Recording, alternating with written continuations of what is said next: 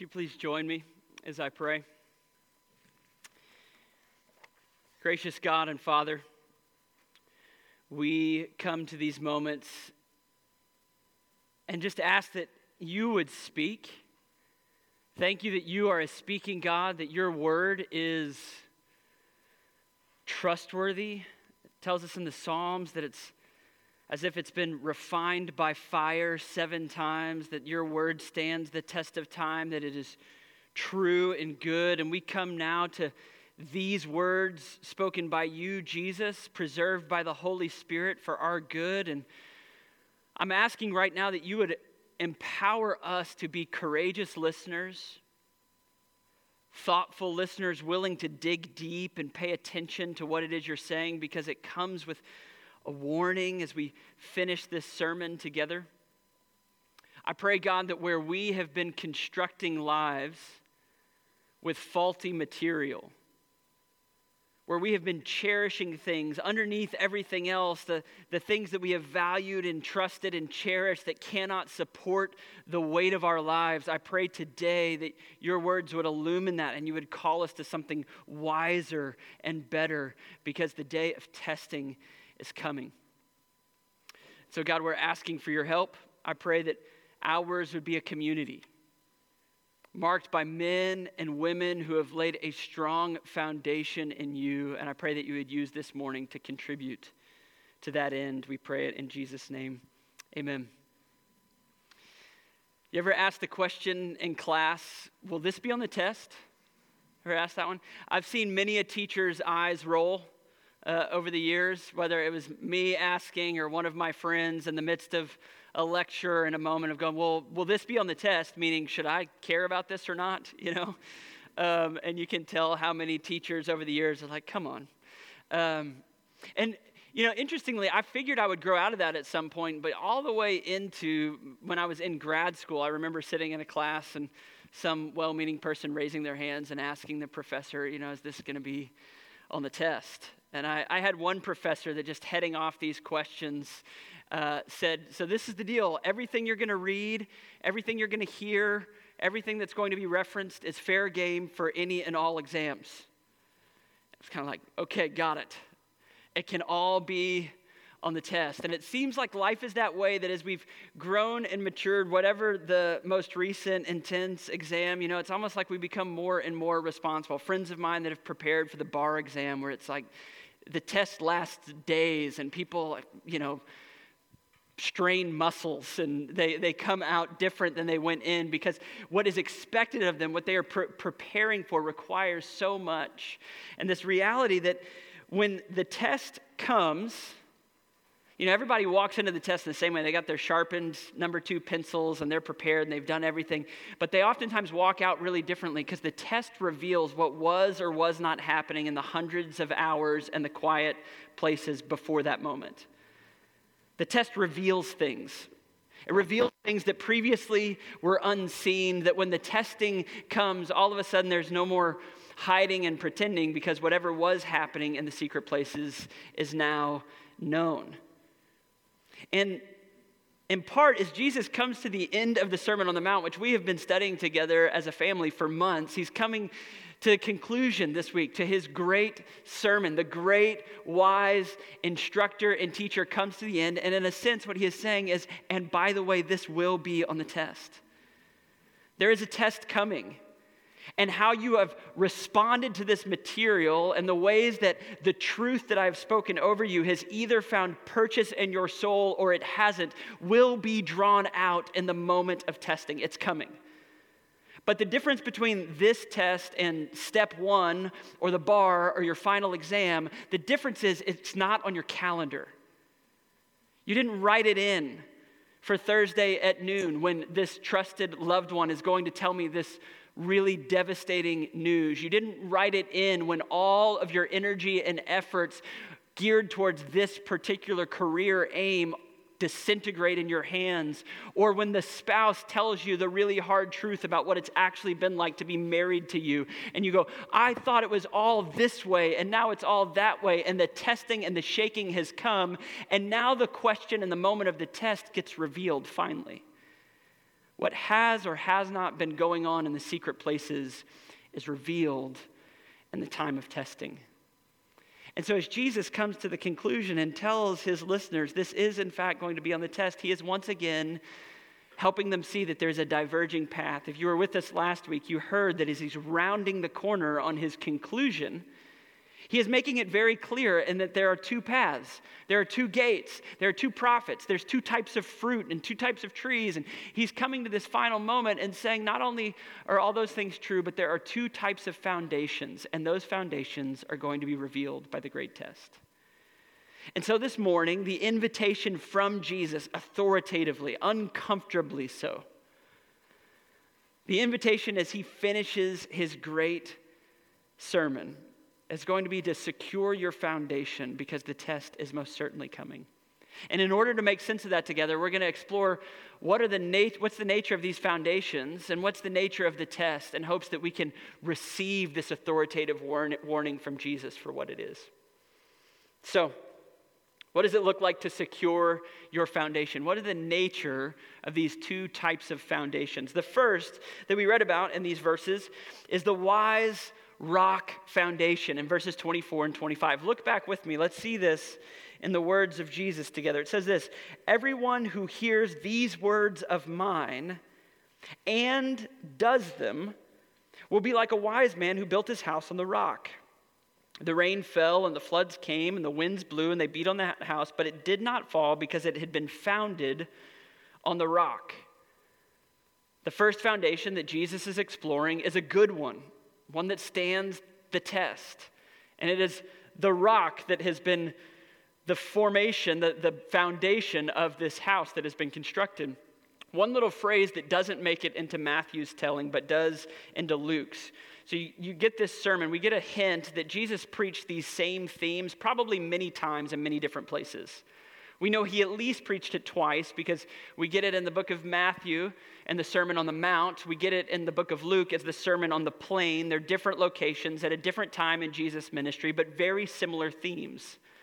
And he makes a similar statement about the wise man building on the rock in Luke, but he includes a little phrase in that, in that sermon. He says this The wise man or woman has to dig deep in order to lay a foundation on the rock. And what, what we realize is this that as Jesus is painting the picture of these two foundations, the first one that is wise requires intentionality, effort, preparation, sweat on the front end. He's going, this is going to require that you dig deep to find what is actually trustworthy and you lay a foundation in that place. One of the delineations consistently between wisdom and folly in the scriptures, if you were to study the wisdom literature and ask what's the difference, one of the primary distinctions is that wisdom always takes the end game in mind. Folly thinks about this week or this quarter, what needs to happen right now to make everything okay. Wisdom asks, what's this going to mean a decade from now or a millennia from now? And what Jesus is asking is in the construction of your life, the shape that your life is taking, the relationships you're investing in, the career that you're building, the way that you spend your time and your money, the way that you pursue God or you don't, what does it look like for that to dig deep and lay a foundation that will stand the test of time a decade or a millennia from now? Are you reading the Bible? Engaging in worship, connecting to house church? Are you, are you doing these activities for the purpose of repenting and trusting and obeying Jesus? Meaning, actually coming to Him and saying, I am anticipating that if I encounter a living God that's speaking, that it's going to require things to change for me. This is going to be one of the distinctions between these types of foundations. I must tell you, one of the most encouraging things that has happened, especially in the last several months in ministry, have been conversations after services, in between services, as we've been studying the Sermon on the Mount. I've heard from folks in our community things like, I made a decision to, to move out from the person I was living with and sleeping with because I heard Jesus speak authoritatively about a sexual ethic. And once I heard him speak and I was found out, I, I couldn't keep doing that. That was from one week to the next. And I went, oh, praise God. That is digging deep. That's starting to pay attention to what decisions am I making. I've heard some of you that have been reordered in the, in the nature of your budget and your finances because you were challenged by the way that Jesus called you to radical generosity and storing up treasure in heaven. You see, what Jesus is saying is that you have heard things from me. He's, he's coming to the end of his sermon where he addressed those topics and lots of others, and he said, You've heard a lot from me. And the question is, will you dig deep and consider the sort of life you're constructing? And will you consider the implications of what I have said and of my character on every one of those areas? Or are you going to brush right past? He's saying this is going to be on the test. And then he paints the picture of the second foundation, and it is the foolish, sandy foundation. Look at verse 26 and 27. He says, Everyone who hears these words of mine and does not do them, now, pay attention. Jesus is eliminating variables. He, he, he's, he's isolating variables to make sure that we see what actually makes the difference. Both categories of people, both the wise and the foolish, they both heard. They've both heard all the same teaching. They are hearing Jesus speak authoritatively about their life and what it means to be kingdom people. So it's the same group of people, and they both want to construct their lives. They're both trying to build a, build a house that represents the fullness of their lives. He says, Everyone who hears these words of mine and does not do them will be like a foolish man who builds his house on the sand. The only distinction is whether they, they trusted Jesus enough to do the words or not do them. Verse 27 the rain fell, the floods came, and the winds blew, and they beat against that house, and it fell, and great was the fall of it. You see, the second foundation is he's, is he's delineating and helping us see the fork in the road. He says that the, the foolish foundation, it's actually the foolish person is building in a way that is hasty and superficial. Now, another delineating factor between wisdom and folly folly's always in a rush. Folly doesn't have time to slow down and to pay attention. Folly's got to get it done right now. Don't you know I'm trying to construct a life here? I don't want to end up alone. I got to get married. And so I don't have time to trust Jesus and do it his way. I'm just going to make it work in this way. I, I want to accomplish these things in my career. And yes, I'm, i know I'm being called to patience and generosity and faithfulness in this way, but I'm going to shortcut it here because I've got to build my house. Hasty and superficial is the way of the sandy foundation. And, and the truth is that so many of us are trying to construct our lives in the same way that I build a basketball goal. A couple years ago, my boys wanted a basketball goal. They thought that would be the new sport that they were certainly going to excel in. And so, dad did the thing he needed to do. I went to Academy and I bought a basketball goal. And it said on the box, some assembly required. That's a lie. Um, I think it should have read general contractors only um, I bought this box and brought it home and laid it out in my driveway, and there was approximately 837 pieces. And there was a 70 page manual on how to put this thing together. And I was just sitting there like, oh man, this is not going to go well. I'm looking at everything. And so my, my very thoughtful, wise decision was I just need to get a win under my belt. I just need to get things going. And so I flip open, and the first thing, there's a diagram with all of this text about how to fit the first pole together, which, which helps form the actual basketball goal. There's two pieces, and you slide one into the other. And so I look at the picture, and I see all this text, and I was like, oh, I get it. Here's two poles, one sh- smaller than the other. You must put them together. And I was like, I need to get this going so I feel better about things. So I just get it, fit the thing in, thunk. And I look, and there's a there's a sticker on the lower pole on this side. And then I look around and there's a sticker on the upper pole on this side. And they say, align arrows. and then I look back in the manual and it says, attention. When doing this first step, if you don't line the poles up properly, once the poles are together and fitted, they cannot be removed and everything hangs on this first step. You cannot build a basketball goal like this. So I start pulling, and oh, and sure enough, once they're in, they're not coming out. And because one fits in the base and the other holds the goal, if they're not in the proper direction, this thing will never be a basketball goal. so I'm on step one of 837, and I'm like, well, it's over. Sorry, guys. so I went back into academy with my pole. And I went up to the customer service and I laid my pole down, and you could tell the person I was not the first. And they looked at me and like, what's the problem? And uh, pole, I can't get it out. I don't know, something's wrong with the pole. I need a new one. And they're like, did you read the instructions? And I was like, ah, I just need a new one, you know?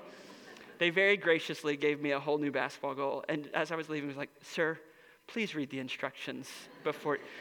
Got it, got it. You see, the, the struggle was this I was convinced I don't have the time and I know better. And so many of us are constructing our lives like that. Like making major life decisions day in and day out, some of which we've convinced ourselves aren't major, but they're shaping the sort of men and women that we're going to become. We're going, well, I just need to, I need to get this going. I need to get a win under my belt. I got to get this figured out. And so, thunk. And then all of a sudden, there we are going, oh no.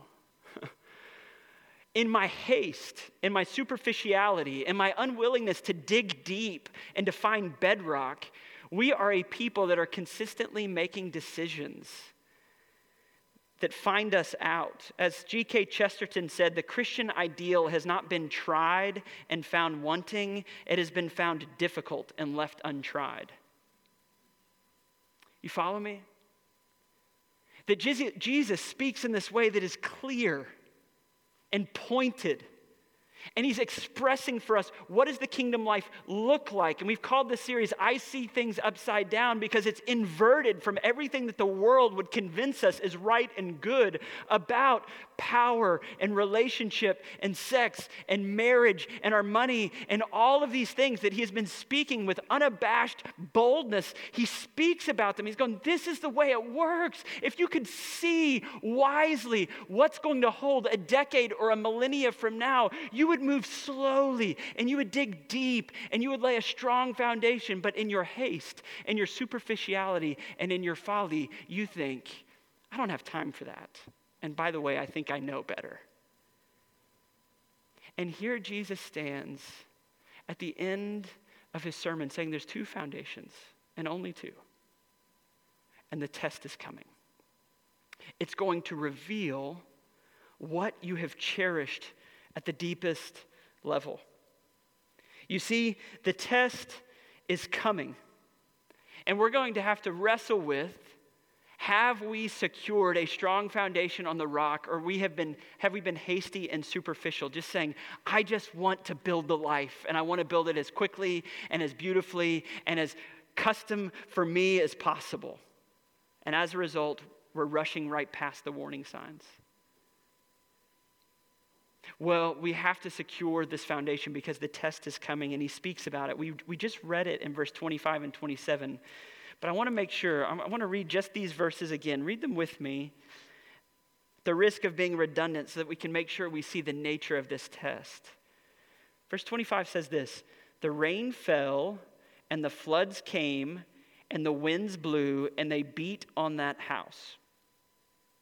Verse 27 says, And the rain fell, and the floods came, and the winds blew and beat against that house. What do we notice? Corbett, this can be interactive. Tell me. As an attorney used on that house instead of against that house. That's fair enough. So we've got one distinction that there is against versus on. It's beating against versus on, and that's an important note, sure. What else do we notice? Non attorneys in the room? Yeah, yeah, yeah, yeah. It, say that again? Yeah. Yeah. Yeah, Corbett's point is is, is fair that here they are, they're showing up and they're presenting in slightly different ways, but it's the exact same storm. It's the exact same thing. This is a standardized test, it's a given, it's expected. There's no sidestepping it. If you have a Christian foundation, it does not mean that your house is going to magically start to glow and turn into a mansion and there's never going to be rains on it. That's not the distinction from having built deep and resting on the foundation of Jesus. The distinction is that when the storm is over, your house will still be standing. And that's the only distinction. In all other ways, they're the same.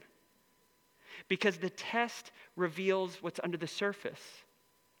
The test reveals what was the study habits. The storm reveals the foundation. And trials in your life are going to reveal what you have cherished most, what you have built your life on. And here, the invitation of Jesus is very clear. He's, in a sense, what he's saying is all Christian discipleship is basically preparation for heartache. Because it's coming. It's coming to everyone. You don't get to opt out of it. The test is coming. But the question is have you wisely and patiently dug deep and laid a foundation that will stand strong on that day? When the call comes, when everything feels like it's coming undone and it's going to blow apart. When, when the unseen is finally visible, what will be the nature of the house that you've constructed? COVID, in many ways, was a standardized test, was it not? I mean, for the whole globe, all in a moment, stripped of all of the simple pleasures of life and pressed into our homes or our apartments with roommates and family, and the whole world shuts down. It really was like a, a standardized test that the whole world was taking at the same time and nobody knew was coming. And quite frankly, what it has shown me is that, you know, I've had more conversations with folks from this community that have said things like, almost feeling bad about it. You know, like I know this has been a really hard time for so many people, and I don't want to. I don't want to undercut or undersell the heartache and the loss and the loss of life. But I must say that, like, for me and my family, this has been like such a sweet gift because we've realized how much we love each other and how much joy there is in our home. And I've realized in some of those conversations that I'm, I'm interacting with people that were sowing into the health of their foundation. They had been digging deep and preparing. And when every, all of a sudden everything was shaken, they were going, Yes, it's hard, and yes, the storm is real, but, but we're standing and we're experiencing joy. I've also talked to a lot of other people that when they were pressed into their homes and they had to deal with themselves or their spouse or the realities of life, all of a sudden, COVID didn't create anything, but it revealed a lot of things. And where there were cracks, all of a sudden they were canyons. And where there was a little bit of a division, all of a sudden it felt like World War III because there was a testing that was calling to account what have I been cherishing and building my life on? Because if you pull away all of the delicacies and the intricacies and all of the fun and the ease and the and all I'm left with is me, what am I clinging to? In many ways, we were subjected to a great testing. And it reveals what's in the foundation. And I just want to say this if that finds you out in one way or another, that's not said to create shame. The invitation right now is to take inventory and to say, oh God, what would it look like to start laying a more trustworthy foundation where mine is so easily shaken? I know some people, like trials for the disciple that is cherishing Jesus first and most, beautify them. Trials all of a sudden call out the character of Christ and the one that has been clinging to him and cherishing him above all. But trials for those that have either been playing religious games or have been unprepared and they've been cherishing other things, trials can make you very bitter. I have talked with some people that have been spending the rest of their life, years and years, responding to that moment where things didn't pan out the way they thought. The disappointment, the heartache, the mistreatment. And they've spent all of life churning and they're grumbling and their frustration that this is not the way it was supposed to be. And Jesus is in the midst going, The storm is coming. The only question is what's in the foundation because it will surely be revealed.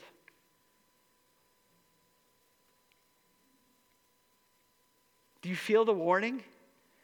As Jesus comes to the end, he loves these people so dearly that he's willing to tell them the truth. And he's saying, This is going to be on the test.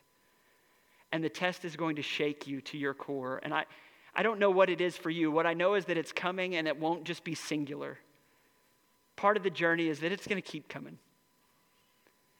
And Jesus each time is giving us a, a, point of inventory to take account and say, okay, what would it look like to clear out the rubble and lay a trustworthy foundation? And as he comes to this conclusion of the sermon, all of his listeners realize that they have been authoritatively warned. Did you hear it in verse 28 and 29? It says, When Jesus finished these sayings, the crowds were astonished at his teaching. For he was teaching them as one who had authority, not as their scribes. Jesus comes to the conclusion of this sermon that we get in kind of Cliff Notes version, but very likely took hours When Jesus speaks, we know that he's out on the hillside, and oftentimes he'll speak late into the night. We know when he fed the 5,000, he spoke until the sun was going down and everyone was hungry because he had been holding court for quite some time. Just because we get it in very tight little nuggets doesn't mean that Jesus wasn't expanding and interacting and teaching as he went. And so, very likely, it's, it's been, let's call it two hours ago, that he started it when he stood up and there was a hushed silence on the crowd when they were all with anticipation wondering, what is he going to say as he addresses his disciples and lets all of us listen in? And he started by saying, Blessed, blessed are you. Blessed are those who who are peacemakers. Blessed are those who hunger and thirst for righteousness. Blessed are the meek. And he's speaking these blessings over and over and over at the beginning. And already, right from the start, people must have been scratching their chins and going, oh, wow, he thinks he has the authority to speak blessing over our lives in this moment in the most unexpected of ways. And then he tells them that I'm going to rightly unearth and fulfill the law for you. I'm going to speak with greater authority than Moses. And he begins to speak to them about all areas of their lives and explaining the proper reading on the scriptures and the proper reading of their own stories. And he speaks with authority. And then he comes finally to the conclusion of this sermon after speaking to all of these different areas. And it's this rapid flurry of I, me, and my personal pronouns. Someday you're going to meet a king on the throne, and it's going to be my word in that moment that matters. You're going to call out to me because I'm going to be the judge on the throne. Even in this passage right here, did you hear it? He says, The wise man is the one who digs down and builds on my words. This would have been stunning. What Jesus is doing is he's standing. I mean, let's just admit for a second, this is crazy. He was trained as a carpenter. He's never left a 50 mile radius. He has no proper training other than how to build a table. And he stands and he's speaking over this crowd in such a way, going, It's all about me. Do you understand? I've come to reveal to you what life is about.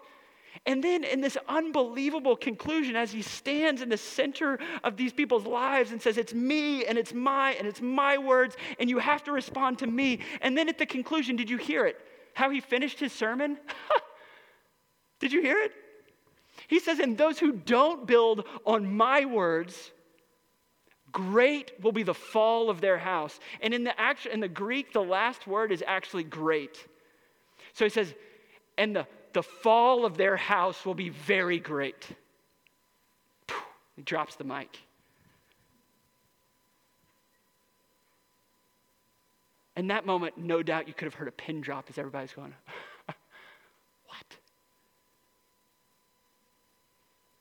Standing proclaiming, It's all about me. And it's interesting. He's got this interesting dynamic relationship with that word great in the book of Matthew because everyone is wondering who's the greatest. Am I the greatest, Jesus? I want to be great. Megale, it's the same word in all these different instances. And when Jesus comes to the final of his sermon, he says this If it's not all about me, if you're constructing a life that's about you and your career and your relationships, and you're moving too quick to care about what I have to say about it, listen, one day a test is going to come, and the only thing great about your life is going to be the destruction of it. And he's done. Yeah, they were astonished. They said, We've never heard this before. They said, He doesn't speak like a scribe. What they mean is he's not quoting anyone else. The scribes studied all of the rabbis, and they said, Well, Gamaliel says it like this, and Rabbi this talks like this. He doesn't do that. He doesn't quote anybody else because he goes, It's all mine. My words. It's all me. Their chins are hanging open, going, What are we going to do with this?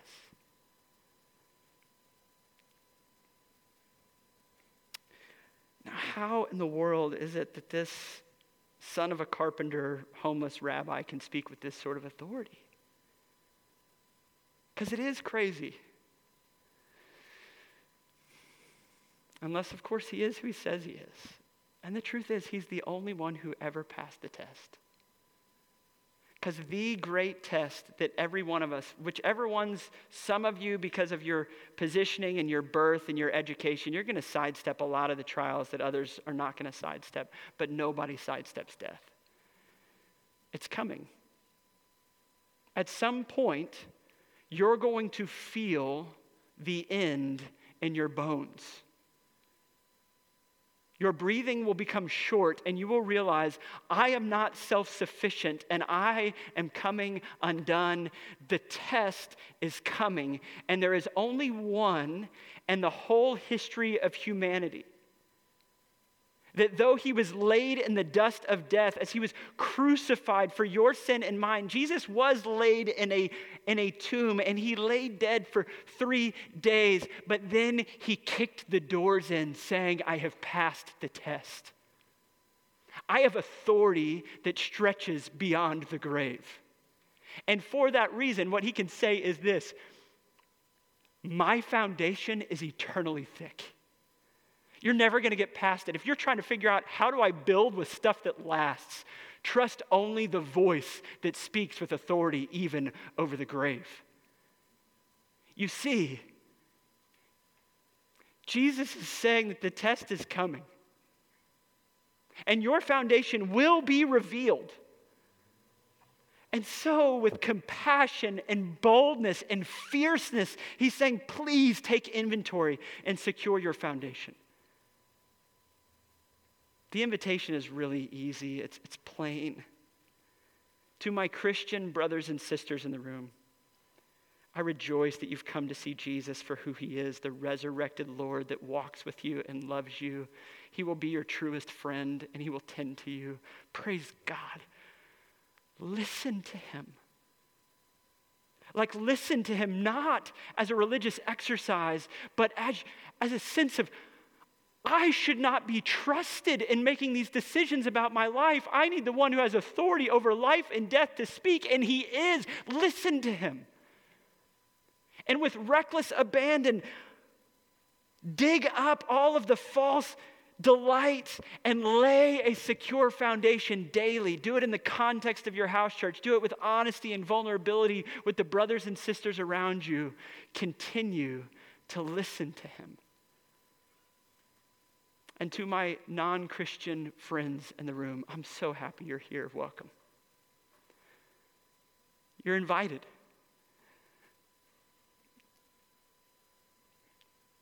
You're invited to be sure about what's going to happen when the test comes, because it's coming.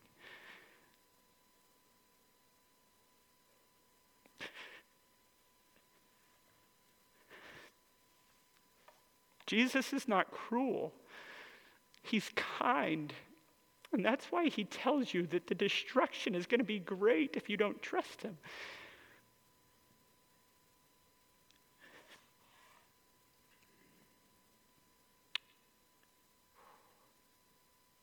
Dig deep and lay your trust on Jesus.